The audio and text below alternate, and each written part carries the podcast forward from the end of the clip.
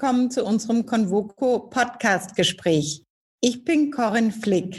Ich freue mich heute, das Gespräch mit Professor Peter Michael Huber, Richter des Bundesverfassungsgerichts im Zweiten Senat, zu führen. Guten Tag, Herr Professor Huber. Ich freue mich sehr, dass Sie Zeit gefunden haben für unser Gespräch. Im Moment erleben wir, dass unsere Freiheits- und Partizipationsrechte, die ja eigentlich die wichtigsten Errungenschaften unserer Zivilisation sind, eingeschränkt werden in Reaktion auf die Corona-Pandemie. Das ist, würde ich sagen, fast die drastischste Einschränkung der Grundrechte in der Geschichte der Bundesrepublik. Kann man das so sagen? Ich glaube, das kann man ohne weiteres äh, so sagen. Das, was wir jetzt erleben, haben wir noch nie in vergleichbarer Weise seit 1949 erlebt. Auf der anderen Seite muss man natürlich auch sagen, nur der Staat kann die Grundrechte garantieren. Und der Staat hat natürlich a priori erstmal die Aufgabe, für die Sicherheit seiner Bürger zu sorgen. Davor, dass sie nicht von außen angegriffen werden, davor, dass sie äh, leben können im Inneren, im Inneren keine Unruhen entstehen und natürlich auch davor, dass sie Krankheiten nicht zum Opfer fallen, soweit das Menschen möglich ist. Und das ist in gewisser Weise auch eine Voraussetzung dafür, dass man die Freiheitsrechte dann auch in Anspruch nehmen und ausüben kann. Und wenn der Staat diese Funktion verfehlt und hier krass versagen würde, wäre er wahrscheinlich auch nicht in der Lage, auf Dauer unsere Freiheitsrechte zu garantieren. Wird denn im Moment den rechtlich normativen Fragen genug Aufmerksamkeit geschenkt?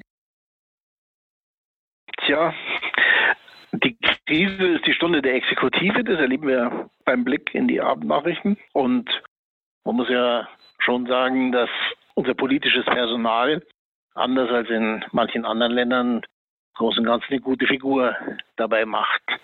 Dass man da nicht in erster Linie mit der abwägenden Waage eines Richters und eines Juristen rangeht, glaube ich, liegt in der Natur der Sache. Zunächst einmal muss gehandelt werden. Das bedeutet natürlich nicht, dass dabei nicht auch Fehler gemacht werden.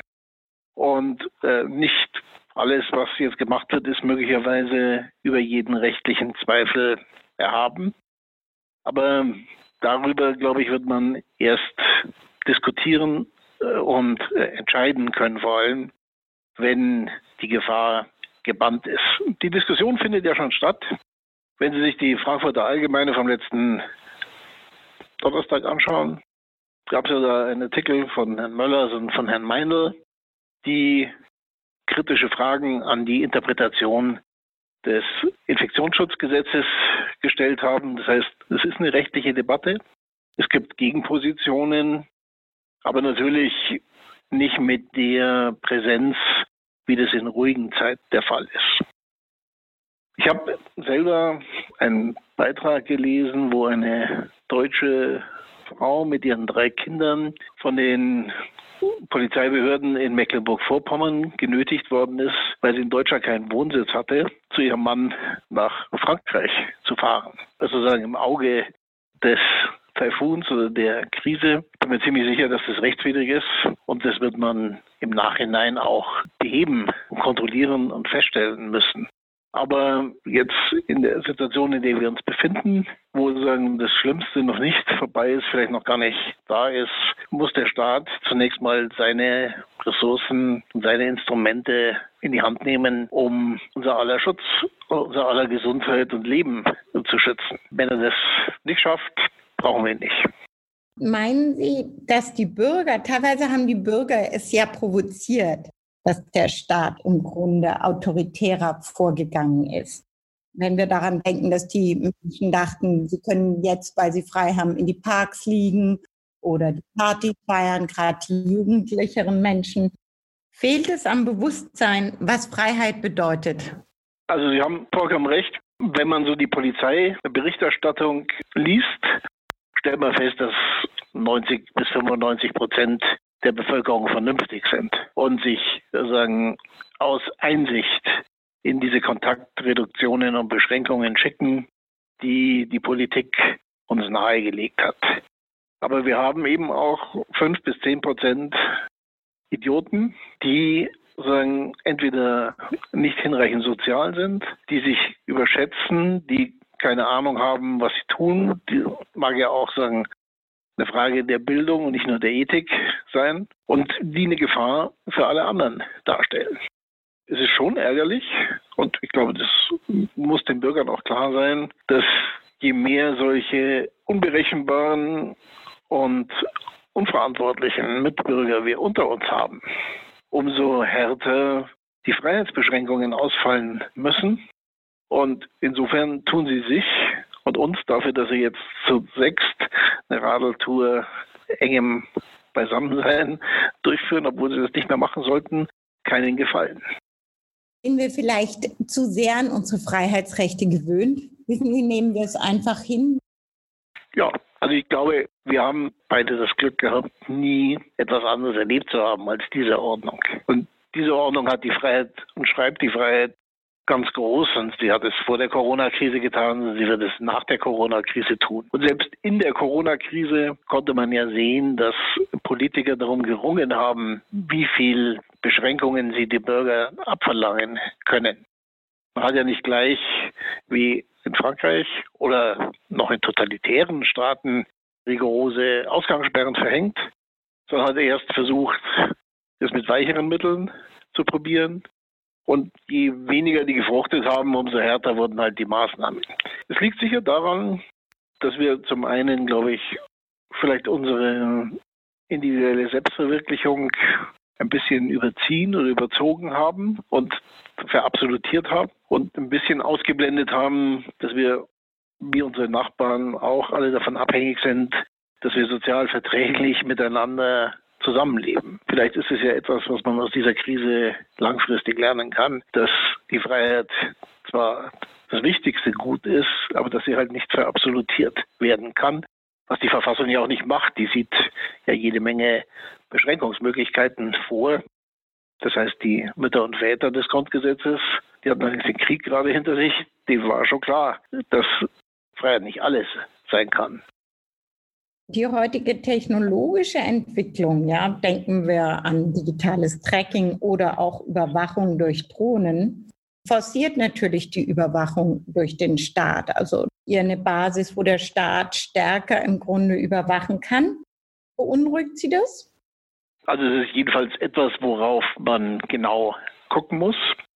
Sie haben ja sicher die Diskussion um die App zur Corona-Identifikation mitbekommen, die auch im Parlament geführt worden ist, wo man erst darüber gesprochen hat, dass man die Bewegungsdaten von der Telekom oder allen Telekommunikationsanbietern zentral beim weiß nicht, Ministerium, Robert-Koch-Institut, wo auch immer, sammelt, während man dann gesagt hat, nein, so eine freiwillige App würde es eigentlich auch erreichen oder würde diese Zielerreichung ermöglichen. Und allein diese Debatte zeigt doch ein sehr verantwortungsvolles, maßvolles Ringen darum, dass die Einschränkungen der Freiheit nicht weitergehen müssen als oder dürfen, als es unbedingt sein muss. Dass Risiken damit verbunden sind, sehen wir in China, sehen wir äh, auch in anderen Staaten, die sich auf einem gefährlichen Weg begeben, der sich vom Rechtsstaat entfernt. Das Risiko ist auch in Demokratien gegeben. Insofern muss man wachsam sein. Aber mein Eindruck ist, dass diese Wachsamkeit äh, sowohl in der Politik als auch in der Gesellschaft äh, vorhanden ist. Man darf aber nicht, nicht alles verteufeln, weil sonst gibt es keine Möglichkeiten, die Situation in den Griff zu bekommen. Wenn wir mal die Freiheitsrechte kurz nebenan liegen lassen und mal auf die Eigentumsrechte schauen ich möchte jetzt kein Beispiel Adidas oder Mietenzahlen, nehmen wir es mal ganz neutral.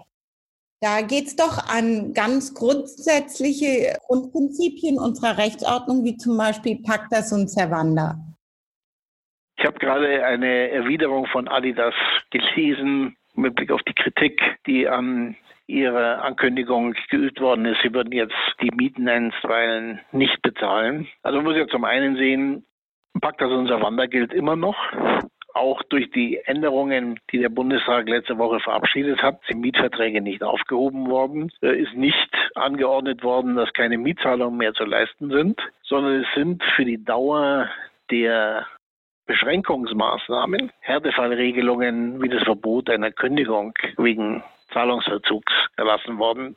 Die Mietzahlung bleibt aber nach wie vor fällig. Die muss auch verzinst werden später. Und im Fall von Adidas äh, habe ich jetzt nur also deren Replik gelesen, dass sie im Wesentlichen große Immobilienfonds sagen, als Vermieter haben, mit denen sie kommuniziert haben, keine Privatleute.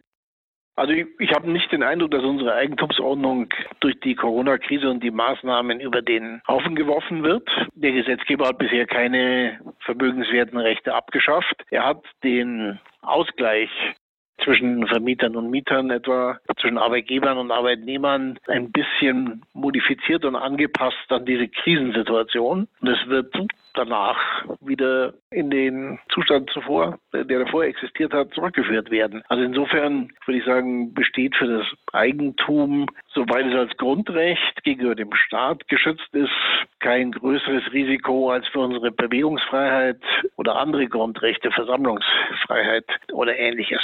Ein anderes Problem ist natürlich, dass diese Beschränkungsmaßnahmen äh, uns eine Rezession bescheren werden und sehr viele Arbeitsplätze wahrscheinlich nicht aufrechterhalten werden können.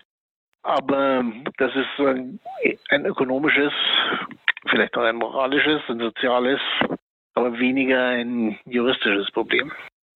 Der Einfluss des Staats wird dadurch natürlich stärker, weil denken wir an die letzte Krise, wo der Staat im Grunde in der Commerzbank geholfen hat. Er ist noch heute bei der Commerzbank immer noch beteiligt. Jetzt steht Lufthansa vielleicht vor der Tür. Also bekommen wir überhaupt, wenn man das alles beobachtet, einen stärkeren Staat?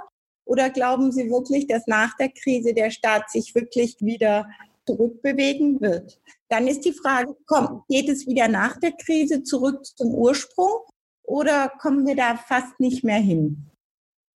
Also die Welt wird nach der Krise nicht mehr dieselbe sein wie vorher. Ich glaube, wenn uns die Krise lehrt, dass die Ideologie der Thatcher und Reagan Jahre, dass die Wirtschaft alles und der Staat nichts ist und dass man den Staat und seine Einrichtungen, etwa die Daseinsvorsorge im Gesundheitswesen, auf ökonomische Effizienz trimmen muss.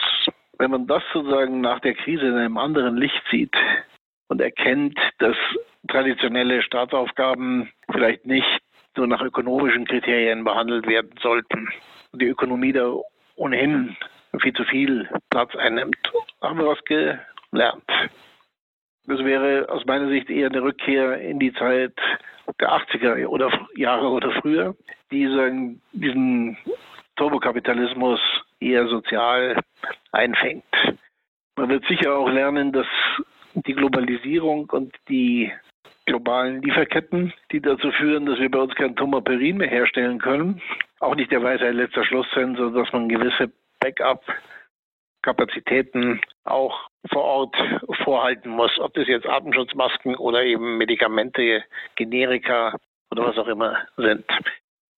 Aber ich habe nicht die Angst, dass wir in einer Planwirtschaft landen werden. Vorübergehend wird der Staat auch über weitere Unternehmensbeteiligungen eine größere Rolle spielen, um seine soziale Verantwortung für das Überleben wichtiger Unternehmen wie der Lufthansa, das war ja früher mal ein reines Staatsunternehmen, wahrzunehmen. Gut zu hören, dass Sie eigentlich, Sie sind eigentlich sehr positiv bezüglich der ganzen Eingriffe. Ja, Sie glauben, dass das eher dann ein gesundes Spiel ist. Also mein Eindruck ist, dass der Staat äh, sich bewährt, dass er in einer existenziellen Herausforderung das Richtige tut. Ich habe nicht den Eindruck, dass die Verantwortlichen mehr als unbedingt nötig den Bürgern diese Beschränkungen auferlegen wollen. Und deshalb, ich habe den Eindruck, dass unsere Institutionen funktionieren. Ich weiß nicht, ob alle wissenschaftlichen Ratgeber sagen, die Weisheit mit Löffeln gegessen haben, aber immerhin hören unsere Politiker auf wissenschaftliche Ratgeber, was man nicht global für alle äh, Führer sagen kann. Und so würde ich sagen, habe ich jedenfalls ein relativ großes Zutrauen in unser System und in die Institutionen unseres Landes. Ja, das ist richtig. Das gilt wahrscheinlich auch für die anderen europäischen Länder. Nicht im selben Maße. Also da machen wir haben ja vorhin über Österreich geredet. Ich glaube, die Österreicher kriegen das genauso gut in den Griff. Ob das in allen anderen Ländern der Fall ist, weiß ich nicht. Die katastrophalen Situationen in Spanien und in Italien, aber auch in Frankreich zeigen jedenfalls, dass diese drei Länder nicht, also wir mal, noch weniger darauf vorbereitet gewesen sind und dass in der Infrastruktur dort möglicherweise, ich weiß nicht, wie die Situation bei uns noch werden wird, zu große Defizite bestanden haben. Das ist natürlich auch gewisserweise Politikversagen. Wenn ich mir Großbritannien anschaue und den Premierminister und die Art und Weise, wie er im Vorfeld das Ganze bagatellisiert hat, würde ich sagen, natürlich schafft das Vereinigte Königreich die Krise auch, aber die Frage ist halt der Preis. Und ich hatte jetzt nicht den Eindruck, dass der Premierminister, der sonst mit der Wahrheit ja auch nicht so genau hält, so oft einen etwas unernsten Eindruck macht, lange Zeit begriffen hat, was die Stunde wirklich geschlagen hat. Verglichen damit hat sich unsere Regierung nach meiner Wahrnehmung positiv abgehoben. Aber natürlich wünsche ich allen europäischen Ländern, eigentlich allen Ländern, dass sie das so gut wie möglich bewältigen, klar. Ähm, sie haben schon viel dazu gesagt, aber was ist Ihre größte Befürchtung bezüglich der weiteren Entwicklung unserer Gesellschaft und was ist Ihre größte Hoffnung? Also meine größte Befürchtung ist, dass der Staat nicht in der Lage sein könnte, dieses Schutzversprechen wirklich einzulösen und die Bürger sozusagen die Geduld damit oder mit ihm und mit den Maßnahmen verlieren, sodass es schwierig wird, diese Kontaktsperren oder Kontaktreduzierungen dauerhaft durchzusetzen und das Vertrauen in die Institutionen verloren geht. Davor habe ich Angst. Das hängt natürlich auch ein bisschen davon ab, wie die Krise sich weiterentwickeln wird und wie die Verantwortlichen darauf reagieren. Und das ist nicht ausgemacht. Ich bin optimistisch, aber wenn Sie mich nach meiner größten Befürchtung fragen, ist das, dass die, die Akzeptanz des staatlichen Entscheidens in dieser Krise in eine eigenständige Krise gerät. Meine größte Hoffnung ist, dass wir uns wieder klarer darüber werden, was wir an unserem Staat haben, dass wir äh, sagen, die Verabsolutierung unserer individualistischen Selbstverwirklichung ein bisschen hinterfragen, dass wir vielleicht auch merken, dass so eine Zwangsruhepause, so belastbar sie ist, auch positive Effekte hat, weil man wieder zu sich kommt und man nicht von einem Termin zum anderen hetzt, dass das soziale Miteinander durch die große Solidarität, die es in der Gesellschaft ja auch gibt, gestärkt wird und der Glaube sozusagen an die alleinselig machende Kraft der Ökonomie ein bisschen abgeschwächt wird. Schön. Herr Professor Huber, ich danke Ihnen sehr für dieses Gespräch und ich bin sicher, alle unsere Zuhörer auch. Mir hat es viel Spaß gemacht. Äh, ich wünsche Ihnen alles Gute, bleiben Sie gesund.